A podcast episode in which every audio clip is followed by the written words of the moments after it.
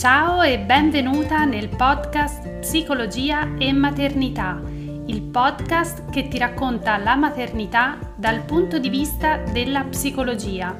Io sono Irene, sono una psicologa e in questo podcast condivido con te le mie conoscenze nell'ambito della psicologia clinica e perinatale, che ti potranno essere utili per vivere la maternità con maggiore consapevolezza e che ti aiuteranno a coltivare la tua crescita interiore come donna e come madre. Ciao e benvenuta in questa nuova puntata del podcast. Oggi sono in compagnia di Sara Baggetta, psicologa dello sviluppo, esperta in psicologia perinatale e mamma di due bimbi. Ciao Sara e grazie di cuore di essere qui con noi oggi. Ciao Irene, buongiorno, buonasera, in base all'ora in cui ci ascolterete.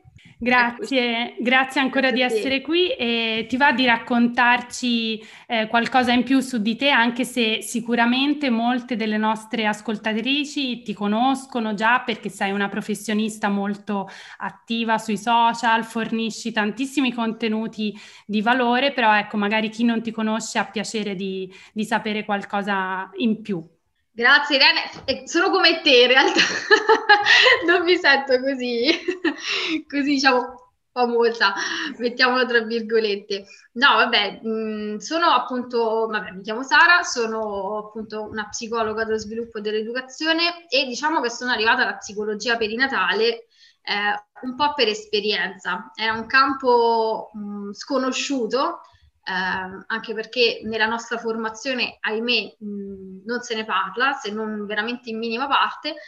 E qui diciamo che un po' l'esperienza, la mia esperienza personale come mamma, durante la, la mia gravidanza, piano piano mi sono avvicinata a questo ambito della psicologia e che per me è stato tipo un, un mondo meraviglioso che non pensavo insomma che mi potesse appassionare così tanto, quindi dico sempre, se oggi sono qui è grazie al, al mio primo bimbo, poi ai miei figli, perché ehm, in realtà mi hanno permesso di riscoprire un po' la, la mia vocazione, chiamiamola così, eh, che era un po' smarrita mm, durante la fase della gravidanza e invece ho ritrovato la, la retta via.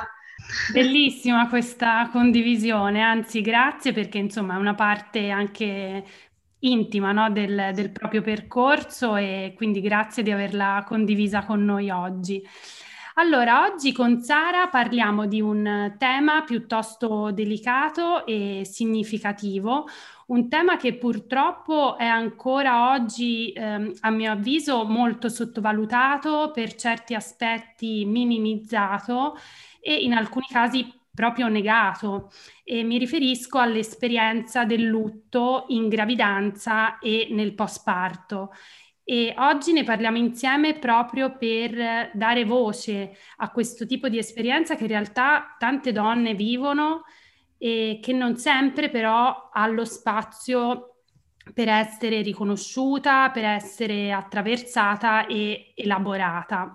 Quindi partendo un po' um, innanzitutto dal fare un po' di chiarezza sulla terminologia che viene utilizzata, no? per capire meglio a cosa ci riferiamo quando parliamo di um, lutto prenatale e perinatale.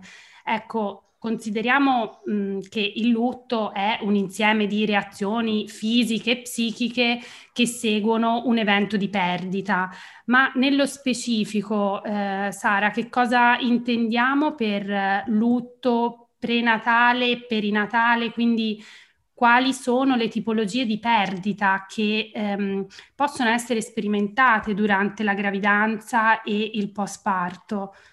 Allora, sì, la prima distinzione sicuramente da fare in merito alla terminologia è che il lutto prenatale riguarda la perdita, quindi il lutto, diciamo, in tutto il periodo della, ehm, della gravidanza, mentre perinatale intendiamo la perdita sempre sia durante la, la parte finale della gravidanza e sia qualche settimana, in genere una barra due settimane dopo la nascita. Questa è una piccola distinzione, però parliamo di, generalmente di lutto perinatale eh, per raccogliere, come dicevi tu, no? un po' tutte anche quelle emozioni eh, psichiche e fisiche che si vivono poi durante, questo, durante il lutto in generale, ma ancora di più in questo lutto eh, specifico. Eh sì, sono diciamo eh, diverse, ehm, diciamo di- dentro la macro categoria lutto prenatale, perinatale, ci sono tante esperienze diverse. Pensavo appunto all'aborto spontaneo, che è quello che avviene no, nel primo trimestre. Esatto, e... sì, è quello anche poi, mi viene da dire, mh, più frequente di quanto si immagini, no? Perché eh, consideriamo che circa il 15 barra anche il 20, anche il 30% ultime statistiche ehm, di, di, casi di gravidanza eh, è presente una, un'esperienza di aborto spontaneo. E questo forse è fra le mh, diverse eh, diramazioni, chiamiamole così, no, del lutto perinatale, forse quella ancora di più eh, omessa quella di più eh, non ehm, accettata, diciamo anche socialmente. Già di per sé accettare una morte prima della nascita è umanamente difficile, perché accostare morte e nascita come terminologia insieme ancora di più prima della nascita per l'essere umano è un qualcosa di impensabile, di non accettabile. Ecco, ancora di più eh, se viviamo un aborto spontaneo si fa proprio fatica, si fa fatica a, ad accettare e a riconoscere che quello sia effettivamente poi un lutto vero e proprio, perché questo bambino ancora di più nelle prime settimane, no? perché generalmente si parla di aborto spontaneo, come dicevi tu, nel primo trimestre, no? quindi attorno alla ventesima settimana al massimo, no? lì veramente si fa fatica perché si pensa eh, non, non, non, c'era, cioè tu neanche lo sentivi ancora, tu non hai avuto la percezione, ma la mamma e il papà hanno avuto modo già di conoscerlo, sia perché non siamo abituati a eh, definire mamma e papà prima della nascita concreta del bambino, quindi della venuta al mondo reale, chiamiamolo così, eh, del bambino ma pensiamo che il bimbo o la bimba che si trova dentro la pancia è un qualcosa ancora di nascosto perché non si vede concretamente, non anima le nostre giornate eh, quotidiane e quindi pensiamo che sì, sta lì, è nascosto, quindi se muore prima di venire proprio alla luce, ehm, non c'è. In qualche modo non puoi essere triste ancora di più come diciamo prima, nel primo trimestre, dove neanche hai sentito e percepito i, su- i suoi movimenti, dove magari l'hai visto forse una volta, forse, e neanche si sa se sei, se, quando è avvenuto poi questo aborto, no? Quindi non si pensa che in realtà mamma e papà ci si diventa nel momento in cui il test risulta positivo, nel momento in cui si fanno le beta e si scopre di essere effettivamente e concretamente in dolce attesa, perché già da lì che parte poi tutto l'immaginario, parte poi la relazione genitore-bambino e parte l'attaccamento, il legame di attaccamento. Solo che comunemente parlando eh, non, si, non, si, pensa a tutto questo, ma la prima cosa, e ahimè mi viene da dire anche eh, molti professionisti che si trovano di, prima, di prima persona davanti a una donna che magari sta, una coppia che sta vivendo un aborto spontaneo, si trovano a dire, vabbè dai, sei giovane, oppure dai, hai tutta la vita ancora davanti a te, stai tranquilla, poi ci riprovi, non, non è successo niente, è molto frequente. Um, per carità c'è difficoltà anche proprio per gli operatori stessi no? nell'accettare e soprattutto nel comunicare questa triste notizia. Quindi a volte bisogna anche fare un po' i conti con i propri, eh, diciamo, scheletri, con eh, il, rapporto no, che poi si ha con questo dolore, con il lutto in generale. Quindi sicuramente si fa molta fatica. Per questo motivo è importante che tutti i professionisti che lavorano attorno al materno infantile siano preparati a comunicare e accompagnare la coppia eh, in, questo, eh, in questa elaborazione poi del lutto. Quindi già socialmente, come dicevamo poca, poc'anzi, socialmente è inaccettabile.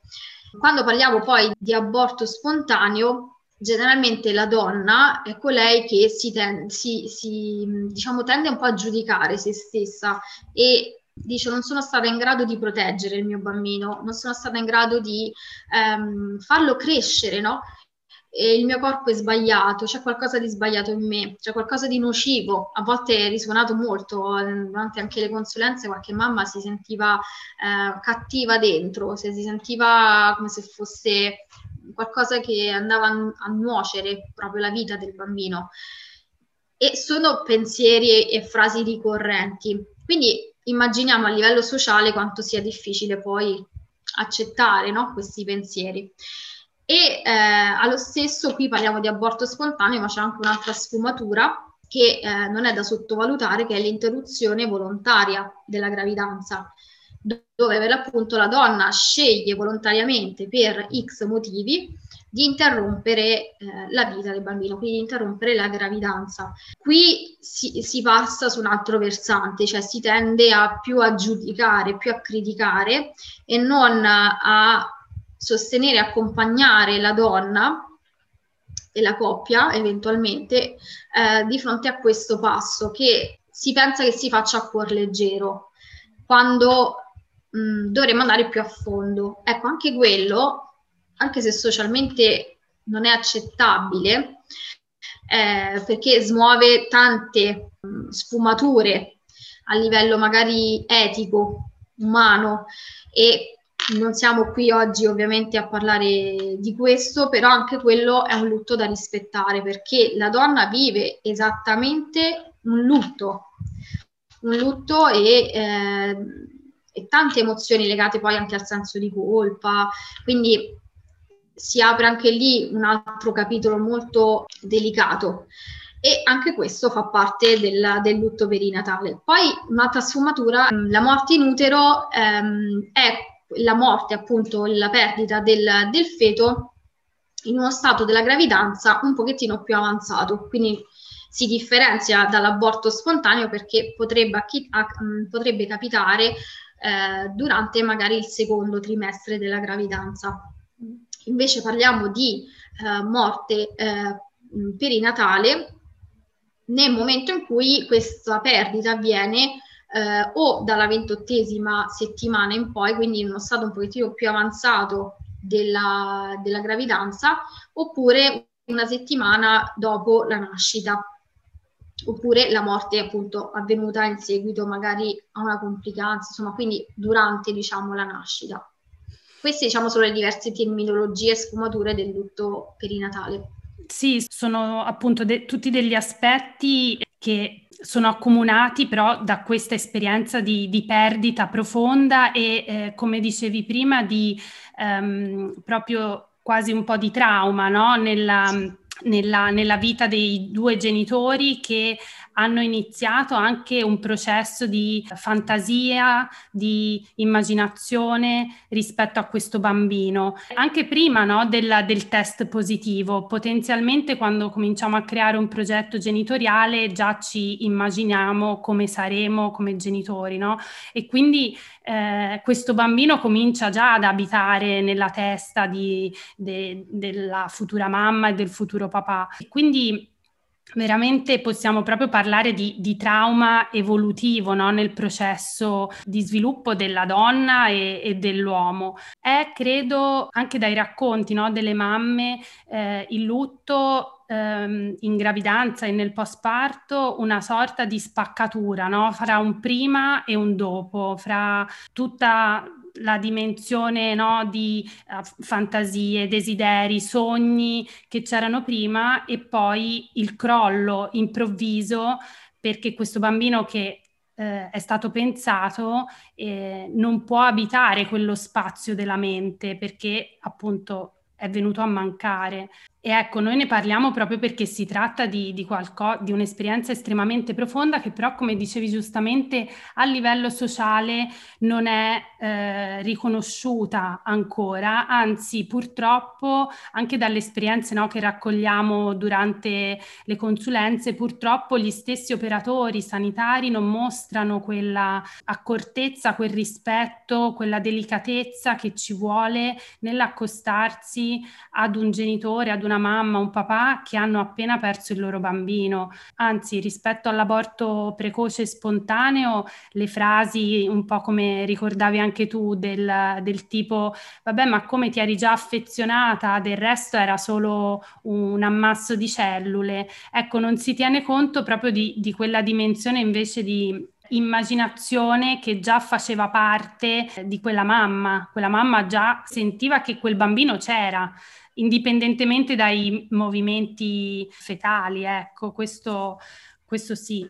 Un aspetto che mi sembra importante è proprio notare quanto spesso eh, le persone intorno alla coppia che vive un lutto tendano a suggerire no, di reagire al lutto piuttosto che sostare nel lutto, perché il lutto ha bisogno di essere attraversato, di essere innanzitutto riconosciuto, ma proprio attraversato, vissuto e purtroppo spesso ai genitori, alle mamme non, non viene data questa opportunità. Pensavo proprio al, eh, come diciamo prima, no? essendo socialmente inaccettabile, siamo anche proprio la società che eh, fa fatica a sostare, no? come dicevi tu, no? nel dolore, siamo la società del uh, sempre in marcia, sempre in marcia, sempre in grinta, è tutto bello e tutto positivo, per carità, va benissimo l'essere uh, propositivi e l'essere grati no? per quello che,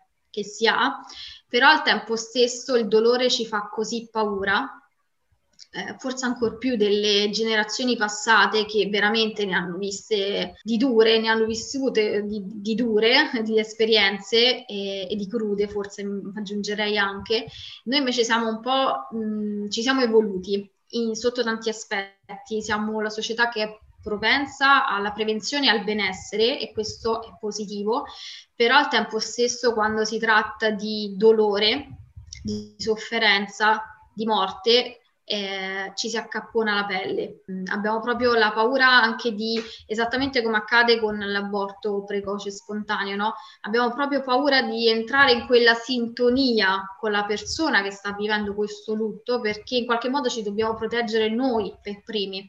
Questo capita, come diciamo poc'anzi, anche con gli operatori, no? Mi devo proteggere perché sennò il tuo dolore distrugge anche a me e, e, questo magari è capitato anche a noi, no? che accompagniamo magari le donne, le, fam- le, le coppie, le famiglie a, a attraversare questo dolore.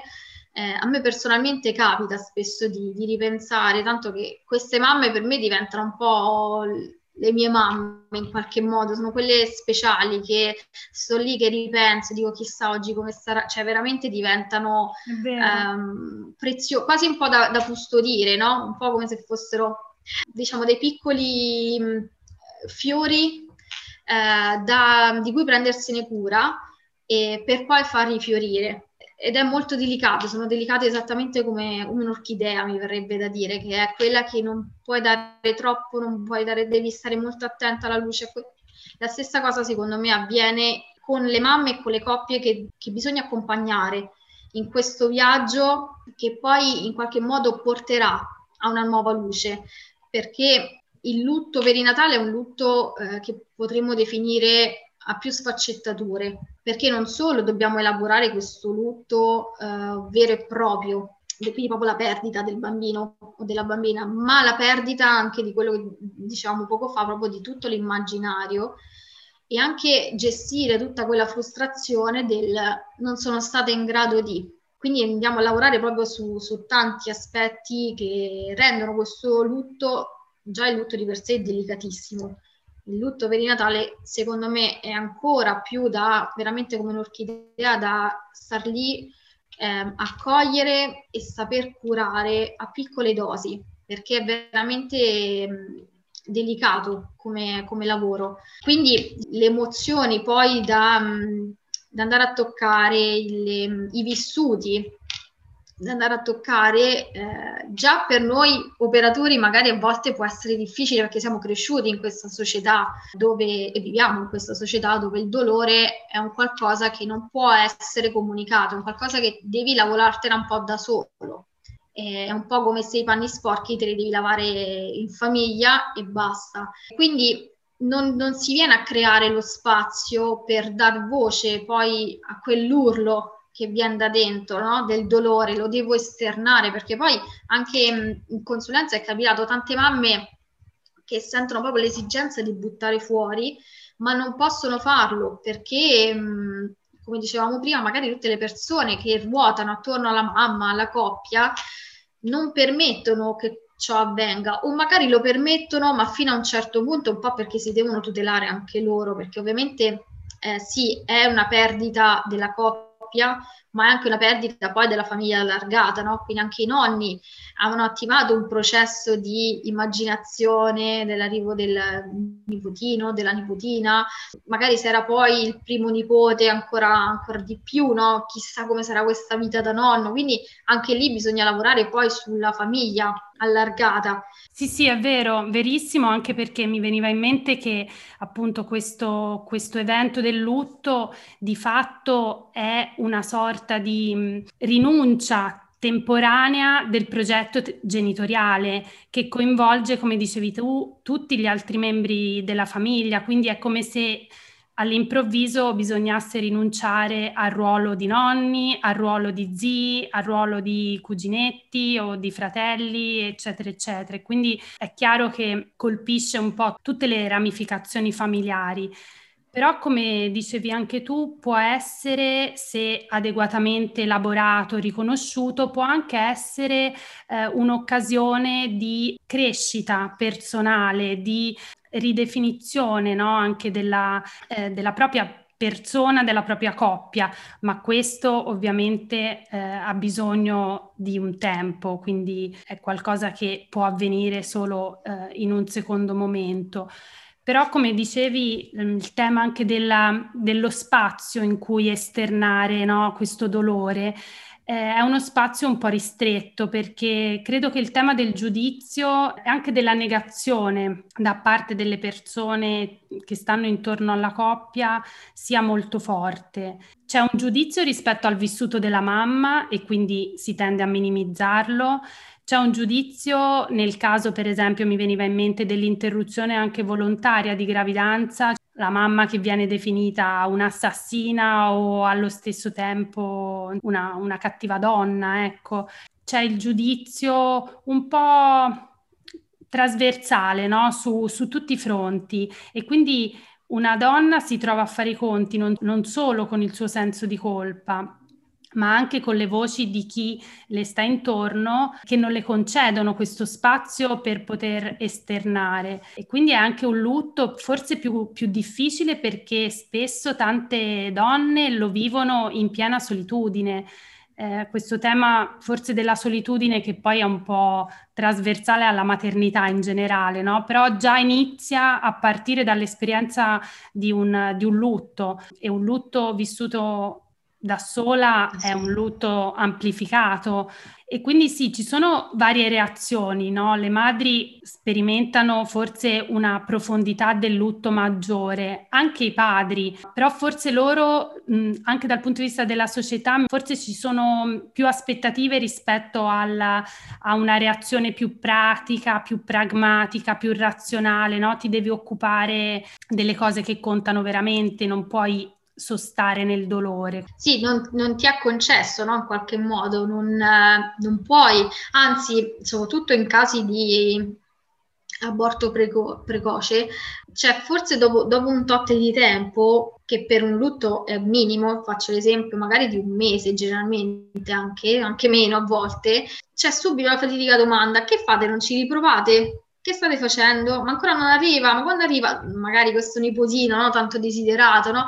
E si percepisce poi dopo dalla mamma eh, in particolar modo perché eh, c'è da dire che il lutto viene vissuto dalla mamma e dal papà in modi completamente differenti, come anche la ricerca di una gravidanza, poi no, in seguito magari a un aborto o comunque a una morte perinatale, c'è un vissuto diverso. Generalmente poi il papà sente tanto il, la responsabilità del eh, devo essere forte, non posso crollare anch'io, no? invece magari anche il papà vorrebbe crollare, ma lui forse ancora di più rispetto alla, alla mamma non viene concesso, perché tu devi essere quel, quella roccia, quel perno su cui la mamma deve eh, aggrapparsi no? in qualche modo. E mh, spesso capita che il papà è quello che tende un po' a, a tenere un po' tutto dentro, no? ammassa un po' tutto dentro perché deve, sente molta responsabilità. Quindi ognuno poi, come dicevi tu, la mamma spesso viene magari giudicata o magari viene molto sollecitata, dai, dai, dai, fanne un altro, fanne un altro, no? quasi come se il prossimo figlio dovesse andare a sostituire il figlio che si è perso, no? Esatto. E questo noi sappiamo, no? Che nell'elaborazione del lutto non dobbiamo sostituire niente e nessuno, anzi, per elaborare un lutto dobbiamo andare a creare quel ricordo. Questo vale per qualsiasi lutto, ma ancora di più mh, nel lutto perinatale, cioè non andiamo a mh, risolvere e soprattutto a superare un lutto nascondendo oppure omettendo l'esistenza de- di questo figlio o figlia, ma andando proprio a dargli il giusto spazio, cioè a innanzitutto dargli il giusto valore, il giusto rispetto mi verrebbe anche da dire, no. e la giusta memoria, perché la nostra mente deve sapere che è esistito questo bambino o questa bambina. Ma perché? Perché serve proprio a noi per accettare quello che diciamo all'inizio, per accettare questo lutto. Perché sappiamo che il primo passo per iniziare ad elaborare un lutto è proprio accettare, quindi l'accettazione di ciò che è avvenuto e Piano piano poi si cammina verso l'elaborazione del lutto affinché eh, si possa poi eh, rifiorire, un po' come diciamo all'inizio, un po' eh, come un'orchidea. Però la fase dello stelo completamente asciutto, che in qualche modo deve essere tenuto, no? Per far sì che continui a crescere, no? Ecco, forse un po' questo avviene in consulenza, no? Noi siamo un po' quel, quel diciamo il, il bastoncino. Il bastoncino, che... ecco, non mi veniva, mi veniva il termine, il bastoncino che tiene poi l'altro eh, ramoscello, così oggi i termini, va bene. È bellissima questa metafora dell'orchidea, credo che sia molto efficace proprio perché trasmette la, eh, l'idea della delicatezza, del, dell'entrare in punta di piedi, della cura rispetto a, alla mamma e al suo vissuto. E, ehm, quindi bellissimo. sì, no, eh, perché penso che poi alla fine il nostro ruolo come, eh, come psicologi sia proprio quello del sorreggere in questo momento no, per l'elaborazione. Dobbiamo fare un lavoro davvero delicato perché altrimenti il rischio è che poi questo ramoscello o si appesantisca da una parte o dall'altra o non rivenga più su. Quindi, eh, quindi, che questo lutto possa in qualche modo divenire un lutto complicato. Ecco, questo avviene nel momento in cui noi continuiamo ad omettere, a mettere la, la sabbia su, su questa voragine, copriamo, copriamo come quando siamo al mare, abbiamo creato questo, questa buca che è vuota in questo momento e dobbiamo andarla a riempire con la sabbia perché pensiamo che così, ok, via, l'ho riempita, non la, non la vedo più, ho superato tutto. No, perché poi il rischio qual è? Che magari oggi abbiamo un po' coperto la situazione, piano piano si, si, andranno a presentare altri eventi, magari altri lutti di altre persone, non necessariamente altri lutti per i Natali, ma magari viene a mancare un'altra persona cara ed ecco lì che riaffiocca un'altra volta questo, questa perdita. O in altre circostanze, magari non abbiamo delle perdite effettive mh, di cari, ma abbiamo altre tipologie di perdite della nostra vita, quale può essere, non so, la perdita di un posto di lavoro, la perdita di un'amicizia, non perché è venuta meno la persona, ma perché magari la relazione amicale non, viene meno. Ecco, lì anche lì abbiamo un, un lutto in quel caso, no? Ci sono tanti aspetti che possono, eh, tante circostanze poi che possono far eh, rifiorire questo, questo lutto irrisolto e magari noi non pensiamo, non hanno, non hanno una correlazione, in realtà hanno una, una grande correlazione.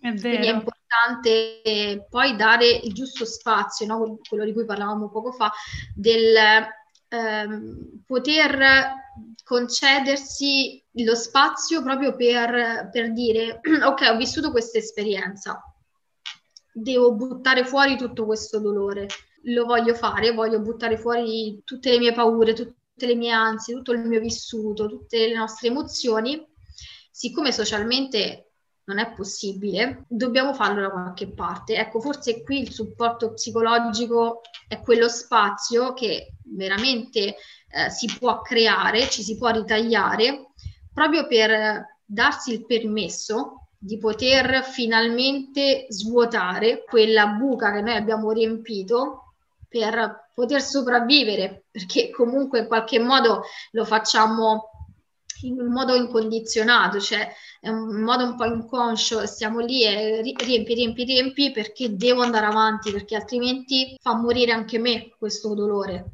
è un dolore che mi porta dentro, mi porta anche a me dentro, dentro la fossa. Nella fossa ci, ci si va con un lutto, però piano piano bisogna risalire, ma per risalire non risalgo con ometto, lo metto via da parte, non esiste, ma è proprio ricordando. Diciamo che a livello eh, comune si pensa, ok, non ci devo pensare più. No, ci devi pensare. Quindi è importante proprio nella fase proprio dell'elaborazione del lutto è importante andare a ripescare tutti quei ricordi che abbiamo del bambino o della bambina che abbiamo perso.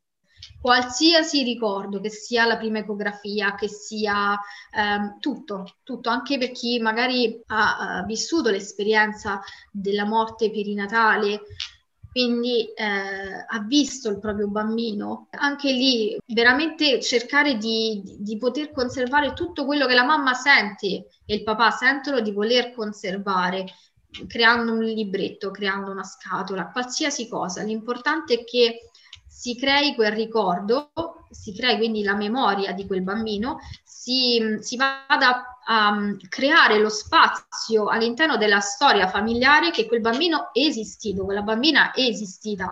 Non sono fantasmi, ma sono esistiti. Se vogliamo possiamo poi percepirli, viverli come degli angeli, dei custodi della nostra famiglia però ci sono, sono, fanno parte della nostra storia familiare. Faccio sempre un esempio quando parlo di lutto per il Natale, faccio l'esempio della storia di, di mia suocera. Mm. Eh, io sono venuta a conoscenza della, di un terzo Uh, membro um, de- della famiglia non, è venuto a mancare molto presto, quindi non si sa se eh, fosse stato maschio o femmina. E mia suocera um, mi disse una volta quando io per caso ho creato un, un post, quindi su Instagram, niente di, di che, diciamo, ecco, era solo un post per sensibilizzare. E lei ancora mi ricordo e mi disse grazie Sara perché mh, mm, mi hai fatto riflettere su questo aspetto che io non ho mai avevo messo da parte e ho accettato come può capitare nella, nella vita di una donna e basta, però non c'è. Concretamente ho due figli e invece poi da quel momento in poi lei ha iniziato a dire, a dire magari quando le, ovviamente il contesto capita o comunque soprattutto a dire a se stessa ho tre, ho tre figli, non ne ho due. Ecco, più, che dirlo socialmente è stato più una svolta per lei e dire no, io ne ho tre di figli. Poi per carità è, è nato da lì una, una, riflessione anche in famiglia, dove effettivamente poi magari c'è chi dice no, vabbè, ma non esiste, quindi non c'è, e io continuo a dire no, esiste, c'è nella vostra storia familiare, esiste questo terzo membro della famiglia. Non c'è, purtroppo non, non è qui con noi realmente, eh, poi magari per chi crede eh, è un'altra percezione diversa, però sicuramente c'è, credi o non credi, esiste nella storia familiare di quel nucleo familiare e questo ci fa andare avanti, cioè questo effettivamente ci fa elaborare il lutto. È vero, è bellissima questa appunto condivisione, anche questa esperienza. Grazie ancora Sara perché insomma, eh, tra l'altro mi, mi, colpisce in modo particolare, qui ora faccio anch'io una, eh, una condivisione personale perché mi veniva in mente che anche mia suocera ha avuto prima del, del mio fidanzato un, un, bambino che, ecco, nel suo caso è morto subito dopo il parto. Quello era un bambino che è stato visto, toccato, abbracciato per le prime due ore dopo il parto e poi per, per, delle cause che non sono state ben identificate se n'è andato. Ecco, nel caso di mia suocera eh, lei invece ne continua a parlare, cioè è una presenza, è un'assenza che si fa presenza nella mente, nella sua mente, ma anche nella, nella narrazione familiare. Il punto qual è? Il fatto che se ne, se ne possa parlare, che sia riconosciuto come un membro della famiglia che non c'è più. Questa dimensione dell'elaborazione ha poi bisogno di un tempo che è variabile per ciascuna donna e che non può essere stabilito a priori. Quindi anche su questo mi sento di dire diamoci del tempo, diamoci il tempo che va bene per quella mamma, che va bene per quella coppia di, di genitori, diamo parola e spazio a questo lutto, a tutta la gamma di stati d'animo, riconoscendolo prima di tutto come lutto, ok? Perché abbiamo visto che non è così scontato eh, riconoscerlo come tale e poi mi sento anche di dire cerchiamo dei contesti che possano aiutarci no? a contenere e sostenere quel lutto e quel dolore, come, come dicevi anche tu Sara, che sia lo spazio di una consulenza, che sia un gruppo di altre mamme che hanno vissuto la stessa cosa. Tra l'altro mi sento anche di, di, indicarvi, perché per chi ci ascolta, per chi ha avuto questo tipo di esperienza, l'associazione Ciao Lapo Onlus, che è un'associazione, loro non lo sanno che io lo sto dicendo, però io mi sento di segnalarvela perché è un'associazione scientifico-assistenziale che si occupa proprio di sostegno alla coppia colpita dal lutto in gravidanza e nel postparto, quindi fanno incontri di counseling eh, individuale, di gruppi gruppi di automutuo aiuto con altri genitori, collaborano con aziende ospedaliere per la definizione delle linee guida per i, gli operatori sanitari che si accostano no, alle, alle coppie che vivono un lutto. Ecco, vi posso mettere il link anche in descrizione, comunque andatela a cercare se sentite anche il bisogno di un confronto eh, magari anche con altri genitori che hanno avuto la stessa esperienza. Quindi diciamo quello che, che sicuramente abbiamo messo in evidenza è questa importanza del riconoscimento del lutto e del sostare nel lutto, attraversarlo senza quella fretta di dover accantonare, mettere da parte e superare, no? Perché noi abbiamo un po' questa idea, dobbiamo superare. Intanto dobbiamo stare e accettare il dolore di oggi Solo così possiamo poi sentirci, diciamo, di averlo elaborato dentro di noi e di guardarlo con, con uno sguardo sicuramente diverso, ma sempre anche carico no, di quella forse malinconia, insomma quelle emozioni, qualunque esse siano, che, che questo ricordo ci porta. Mi è, mi è piaciuto molto no, il suggerimento, Sara, che dicevi rispetto al, al creare dei ricordi. Questo credo che sia proprio un, ingrediente prezioso per l'elaborazione, esattamente il contrario del fare finta che non sia, che non sia accaduto niente, sì. che non sia esistito. Tra l'altro mi veniva in mente di una, di una mamma eh, alla quale era stato chiesto se voleva, la, in seguito alla morte del bambino, una morte, non ricordo se era in utero o subito dopo la nascita, comunque un'operatrice sanitaria le ha chiesto se voleva lasciare il nome che aveva scelto inizialmente o, so, o se lo voleva utilizzare per un futuro bambino. E ricordo che questa mamma diceva io mi sono sentita gelare il cuore rispetto a questa ipotesi no? che questa operatrice sanitaria aveva fatto no? del poter intercambiare il nome se non lo do a questo bambino che è morto lo darò al prossimo come se quel bambino non avesse la dignità di persona che ha sua, un suo nome, le sue caratteristiche eccetera quindi anche qui no? creare ricordi rispetto a, a, quel bambino che ha un suo nome, che ha una sua identità, credo che sia veramente preziosissimo. E anzi, grazie che, che ce lo hai ricordato, Sara. Credo che quello che dicevi tu, no? dare l'identità al bambino sia la prima forma sia di rispetto ma di memoria proprio del bambino stesso. È vero, spesso viene, ehm, diciamo, forse anche un po' suggerito dal personale, dal personale sanitario che in qualche modo cerca anche lui no, di arrabattare, no, di trovare una soluzione alla gestione di, di, questo dolore, creando a volte senza volere dei disagi no, nella, nella mamma che comunque quel bambino c'è, come dicevi tu, ha le sue caratteristiche e, ed è unico. Ecco, forse vederlo come non un'entità astratta, ma come una persona unica che quindi ha un nome e anzi dobbiamo dargli un nome. Eh, a me capita anche in consulenza che chiedo alla mamma se eh, conosceva già il sesso, se nella sua testa, anche se non conosceva il sesso, magari c'era un nome preferito che mh, mm, magari porta con sé no? da, da, tempo e se magari insomma aveva già pensato, aveva già mh, mm, immaginato no? Su questo nome se sentiva di dare già un'identità ovviamente a quel, a quel, bambino. Io generalmente parlo di aborto, quindi non parlo già di mamme che, che hanno avuto magari esperienze no, di, mo- di, morte perinatale dove lì il bambino l'hanno visto, l'hanno, l'hanno toccato concretamente, veramente.